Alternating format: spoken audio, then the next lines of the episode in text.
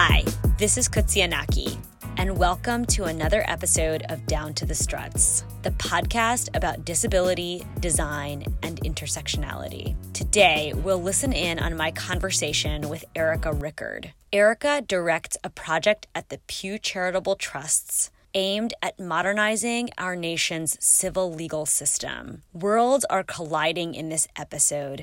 Erica and I work together on this project at Pew.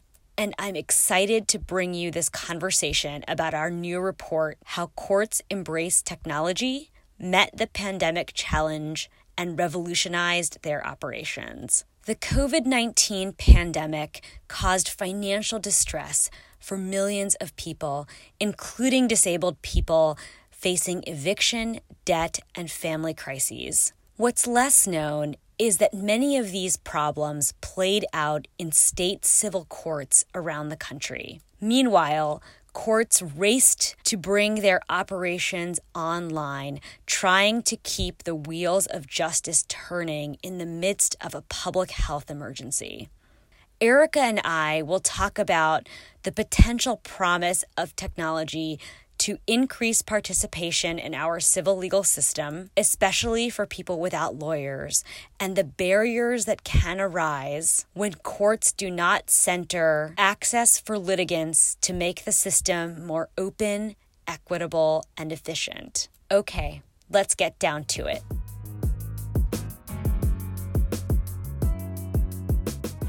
Thank you so much, Erica, for joining me on the podcast today. I'm really excited to have you. Yeah, thank you very much for having me.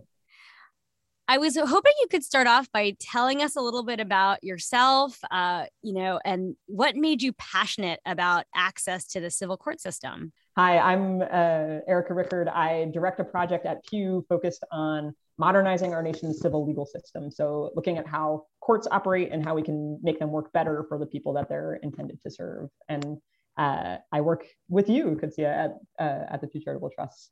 Um, I use uh, she, her, and hers pronouns. And a little bit about me I'm a shorter white woman with short hair. Uh, I wear kind of masculine clothing. I'm usually wearing a tie when I'm at work. And uh, I talk really fast. And uh, I've been working in and around courts pretty much all of my adult life. And I've found there to be this real gap between the ideals that we have of the administration of justice and the reality as how it plays out in people's lived experience. And that gap is both really wide, but also hopefully really ripe for improvement. So my, my first job uh, out of college was in the court system in California. And I worked in a, in a self-help office where I would help people who were trying to uh, get guardianship of a child. So someone who was a grandparent or another family member trying to get legal rights over a child that they were taking care of and the number of people who had to come back multiple times because they had the wrong paperwork or they filled out their name uh, the last name first and not the first name first or something really minor uh, procedural deficiencies that would set them all the way back in their process uh, really showed me the way that courts can to a fault be kind of more uh, insular and focused on their own process rather than on how people are trying to use the court in order to navigate their legal needs Thanks so much, Erica, for sharing that story. And yes, this is definitely a moment of worlds colliding. I, am so honored to work with you and learn from you at Pew. And I'm really excited to share some of the findings of uh, a report that we worked on together um, that came out in December of 2021. But uh, before we get to that, I was hoping that you could share for us some examples of how disabled people might interact with a state civil court system.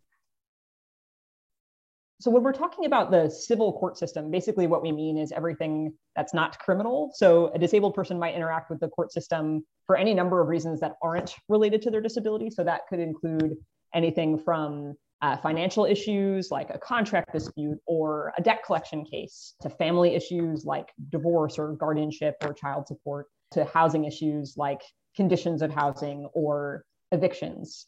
Uh, we know that one in three US households in a given year faces a civil legal issue that could wind up in court.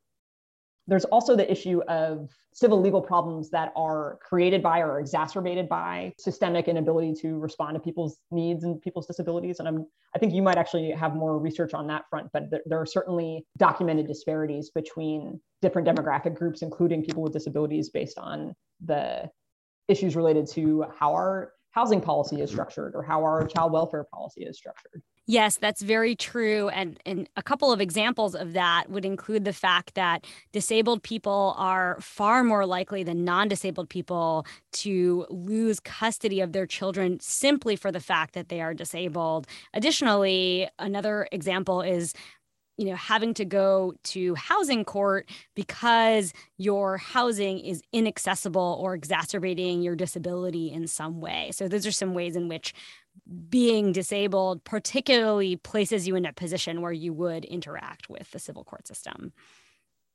And so far, what we're talking about are issues that a, that are legal problems that a person might have that could wind up in court. And that's thinking about uh, disabled people interacting with the civil legal system to address their own legal needs. There's also, of course, people who are interacting with the civil legal system because they are professionals in that civil legal system. So disabled people work in courts, they're attorneys, they're interpreters. Um, so thinking about the ways that people interact with the court system aren't ex- limited to people with disabilities having legal problems that's really true. And uh, i myself as a disabled lawyer have have had that experience. I started my career um, when i was 19 as an undergraduate intern working um, on housing issues at a legal aid office. And i worked as a, a paralegal after after college where I had to interact with the civil court system. And then later on in my legal career, I both worked in the immigration court system and also in family court. And I, I must say there were so many aspects of those processes that as a blind person I, I found really difficult to navigate um, and with the stakes being quite high as I was trying to advocate on behalf of my clients on critical issues. Yeah, absolutely. So, all of that being said, and we we've we've said a little bit about this. Um, what are what are some of the identified barriers that disabled people can experience specifically in the state court system. Can you can you give some examples? Sure, and I think uh, some of the examples are really uh, physical structural barriers, which really actually reminds me of a, a guest that you had. Uh, I think it was uh, Stephanie DeLuca was talking about the uh, physical barriers um, with the Capitol building and how having a historic building can uh, can mean both that there are insurmountable barriers, but there's also a kind of like cultural complacency about the need to uh, reduce the barriers that already exist. And that's certainly true with courthouses, many of which are uh, very old and sometimes historic. Um, but the kinds of barriers that uh, disabled people encounter in state courts are really, really numerous. And uh, the we've been following some of the work from the National Center for the Access to Justice at Fordham Law School, which has documented kind of a list of different policies or uh, processes that courts can adopt to reduce barriers. And those range from things like resources, uh, like uh, access to interpreters, to technology constraints around things like uh, screen readers being able to navigate court websites or court forms.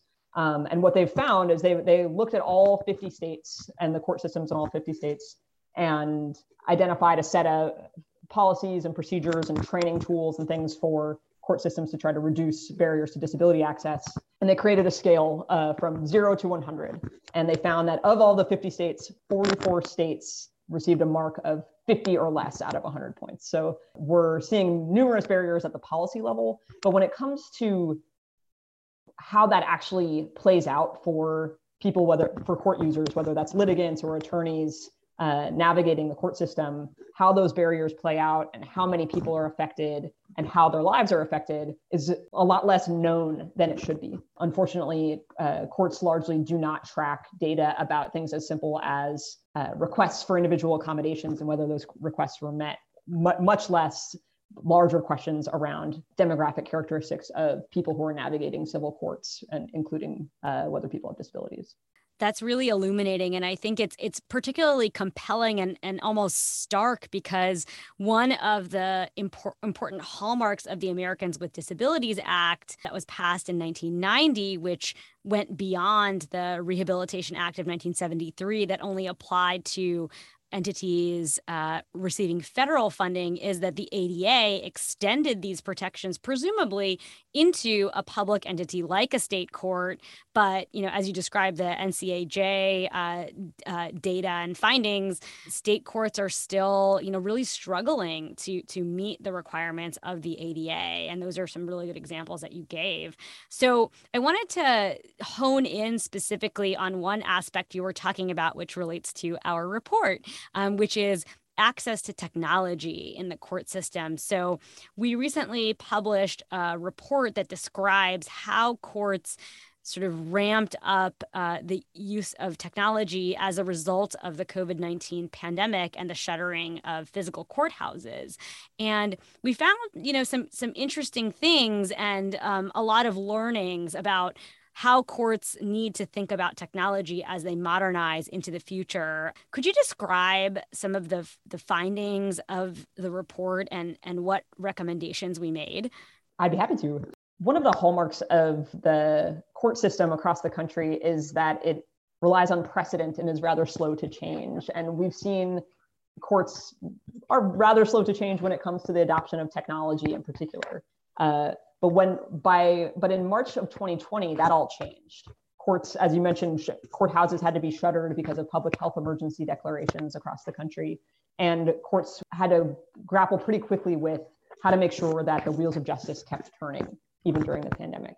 And so what we found was that by and large, almost all of the country experienced some form of virtual hearings. So court cases that had a hearing in a courtroom where two sides would argue their side of the story and the judge in the courtroom would make a decision moved to virtual platforms like zoom. But what we did was we went a step further and looked not just at the remote proceedings that were happening but what leads up to that moment what happens before a court hearing uh, the paperwork that gets passed back and forth and the use of technology to facilitate kind of the inter- interim steps of a court case. And what we found was that while before the pandemic states had slowly adopted electronic filing of court, of court paperwork, uh, and very even fewer of them had actually adopted uh, electronic filing for people without lawyers. Once at the start of March 2020, between March and August of 2020, uh, numerous courts started to adopt different forms of electronic filing and electronic processes for people to be able to navigate the court system. So by March 2020, every state had some form of e filing, but it was largely for attorneys. And there were 13 states in particular that had no mechanism for people to electronically file court documents before the pandemic started uh, if they did not have an attorney. During the pandemic, 10 more states adopted a tool or some kind of workaround for people without lawyers to be able to electronically submit paperwork during the pandemic. So that was helpful to see that courts can be responsive to, to the needs of the community, right? This was kind of an unprecedented time for all of us, but in particular for courts to be able to figure out how to take their decades or centuries old processes and dramatically transform them into something that was uh, all virtual or all remote. Um, but what we also did was we looked at how that plays out in areas of particular need for people that are facing uh, financial distress, also as a result of the pandemic. So we looked at three different key issue areas that are some of the highest uh, volume type of court cases. So debt collection lawsuits, which are the single most common type of civil court case, evictions, which are the second most common type of civil court case, and uh, child support, which is another uh, really high volume area of uh, court dockets. And what we found was that while electronic electronic filing was taking place for attorneys and while zoom hearings or other virtual remote proceedings were taking place in those three different case types people without lawyers actually weren't afforded the opportunity to electronically submit their paperwork uh, in eight states when it came to debt collection lawsuits in nine states for eviction cases and in 10 states for child support. So in each of those uh, different issue areas people without lawyers were left kind of struggling with how to actually meaningfully participate in a court case. And that has significant consequences for people when it comes to what the outcome of that case is going to be and how that case is going to affect them the rest of their lives. That's a really helpful sum up. And and just to kind of add in a little bit of the sort of disability component to this discussion you know one of the things we which was sort of beyond the the scope and the capacity of our research was understanding how accessible these electronic processes even were. Um, so more than half of court systems in the us are decentralized which means that decision making funding and other aspects of court administration can vary from county to county, locality to locality. And so it was really difficult to figure out because of this diffuse nature of court administration, you know, what the the scope and scale fully was of of issues of access. And uh, another thing to consider is, uh, as we learned from uh, Aimi Hamraie um, from Vanderbilt back in our first season, uh, when we talked about technology and access during the pandemic, kind of on a more broader scale, access is negotiated and what could make the process accessible for one group of disabled people could create a barrier for another. So, for example, for some folks, maybe physical access um, to the court building was better, but for others, you know, working online really improved access. But uh, for example, for a population like let's just say blind folks um, you know working online or being able to uh, engage in court processes online could potentially be really helpful but there could be a really big barrier if those online processes are not accessible. So so it's a complex problem that we're, we're starting to sort of uncover, but it, it became clear to us through our research, I think, um, and Erica uh, definitely weigh in, um, that there, there needs to be more study here and more uh, sort of deep analysis of, of where, where barriers arise for people with disabilities in the court system. I absolutely agree. I think one of the limitations for us was that we were examining how courts were identifying their own new processes, and that was largely through the uh, in the form of emergency orders that courts were putting out. And because courts are so decentralized, as you said, courts were putting out emergency orders at the state level and at the local level, whether that's city or county, specialized courts or other kinds of courts. Sometimes uh, other branches of government were also putting out emergency orders that affected the courts. So uh, through our colleagues at uh, Wesleyan University, we looked at 10,000 different court orders that were issued during the pandemic and found that around uh, less than 2%, around 1.5% of those uh, court orders mentioned disability access at all. Um, and none of them included specific reference to actually ensuring that technology was uh, accessible during the pandemic. So that that may be a, a, starker or more extreme than what actually was happening at the, at the local level, but because the local level is so uh, obtuse and or so obscure and hard to un- unpack, it's really something that warrants further study and and also i think at some point um, getting the feedback of actual you know court users um, you know could be really informative in terms of understanding what real barrier whether they're disabled non-disabled or unrepresented uh, or um, have any other kind of characteristics of marginalization or oppression i think understanding that perspective is really key. So that brings me to my next question um, which you know we, we talk a little bit about in our report but you know what what in based on you know what we found um, in this experience of looking at the uh, court operations during the pandemic, what can courts do to work towards greater access for disabled people? So, what courts did in kind of mid 2020 in response to the pandemic was uh, pretty heroic and pretty dramatic in their attempts to start something new for the first time, launch something across the board. But what they what that meant was that it was also very rushed and it did not include very much input or feedback from court user constituencies, including disabled people. And right now, as courts are thinking about what's going to happen as they move forward, which parts of the transition that they've made during the pandemic are going to revert back to the way it always was, which parts do they want to continue on into the future. Now is a really important pivotal opportunity to engage court users, particularly disabled court users, to do exactly what you said in, in assessing what the barriers are right now, but also when they're exploring new forms of technology, actually imp- seeking the input of court users before adopting a new technology, right? Getting somebody to actually try something and make sure that it works before you buy it for your whole state.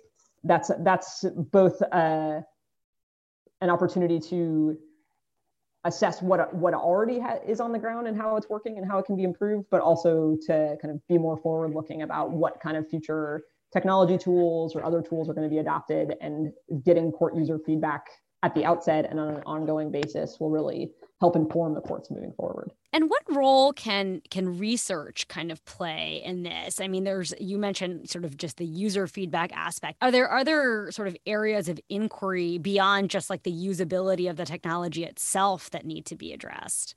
Absolutely. There when we're looking at whether the court system has equitable processes for all court users, there are so many questions that have yet to be answered or yet to be kind of probed within how courts operate. And we really should expect that courts as a public institution are accessible, open, and transparent to the public and to researchers to be able to know what's actually happening inside of courthouse walls, whether they're physical or virtual, and what the outcomes are for people who are navigating them. So getting court user feedback on technology before it's deployed is one kind of smaller piece, but then being able to examine what are the major court cases? How are they uh, transpiring? What are, are there disparate outcomes that are being experienced by people based on demographic differences that have nothing to do with the merits of their court case? Those are questions that we don't yet have sufficient answers to because court data is so hard to come by.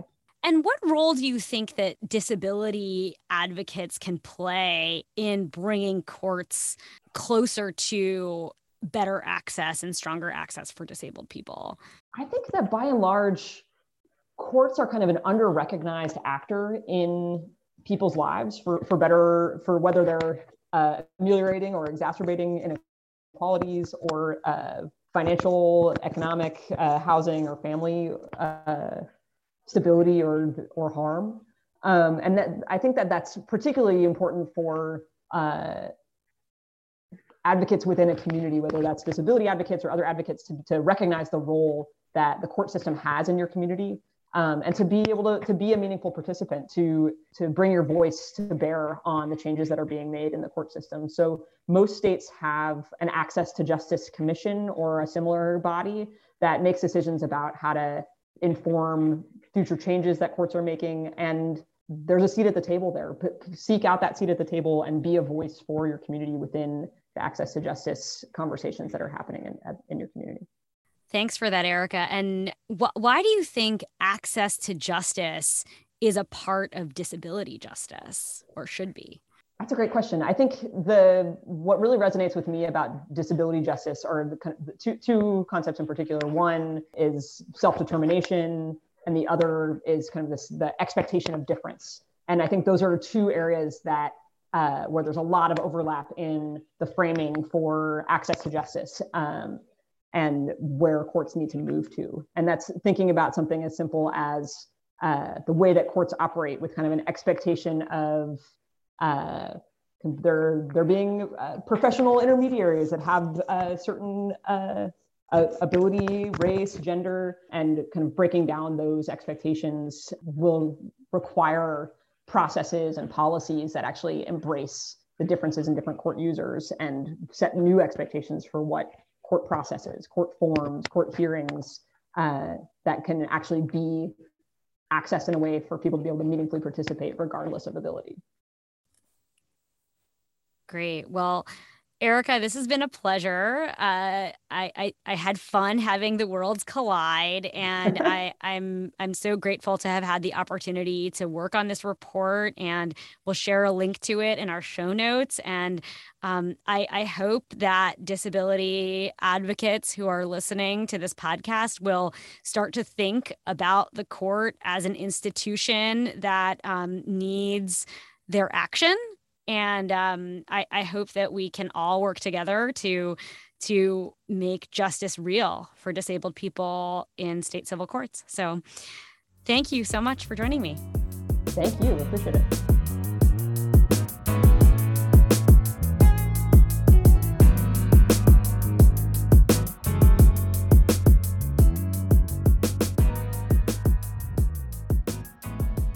Thanks for joining us for this episode of Down to the Struts. This podcast would not be possible without the energy and creativity of our audio producer, Alana Nevins, and our social media manager, Avery Anapol. If you'd like to become a patron and support the awesome team that brings this podcast to life, you can visit www.patreon.com slash down to the struts. You can also join our Facebook group, Down to the Struts Podcast, and follow us on Twitter and Instagram at Down to the Struts. Finally, remember to subscribe, rate, and review the podcast on Apple Podcasts, Spotify, Stitcher, or wherever you love to listen. Or you can do none of that and simply enjoy the conversations that you find here. Stay tuned for episode 5, coming to your feeds on February 1st. We'll hear from author, essayist, and journalist Robert Kingett about being a blind gay author and the need for more intersectional voices in literary fiction. I can't wait to be with you again very soon so we can get back down to it.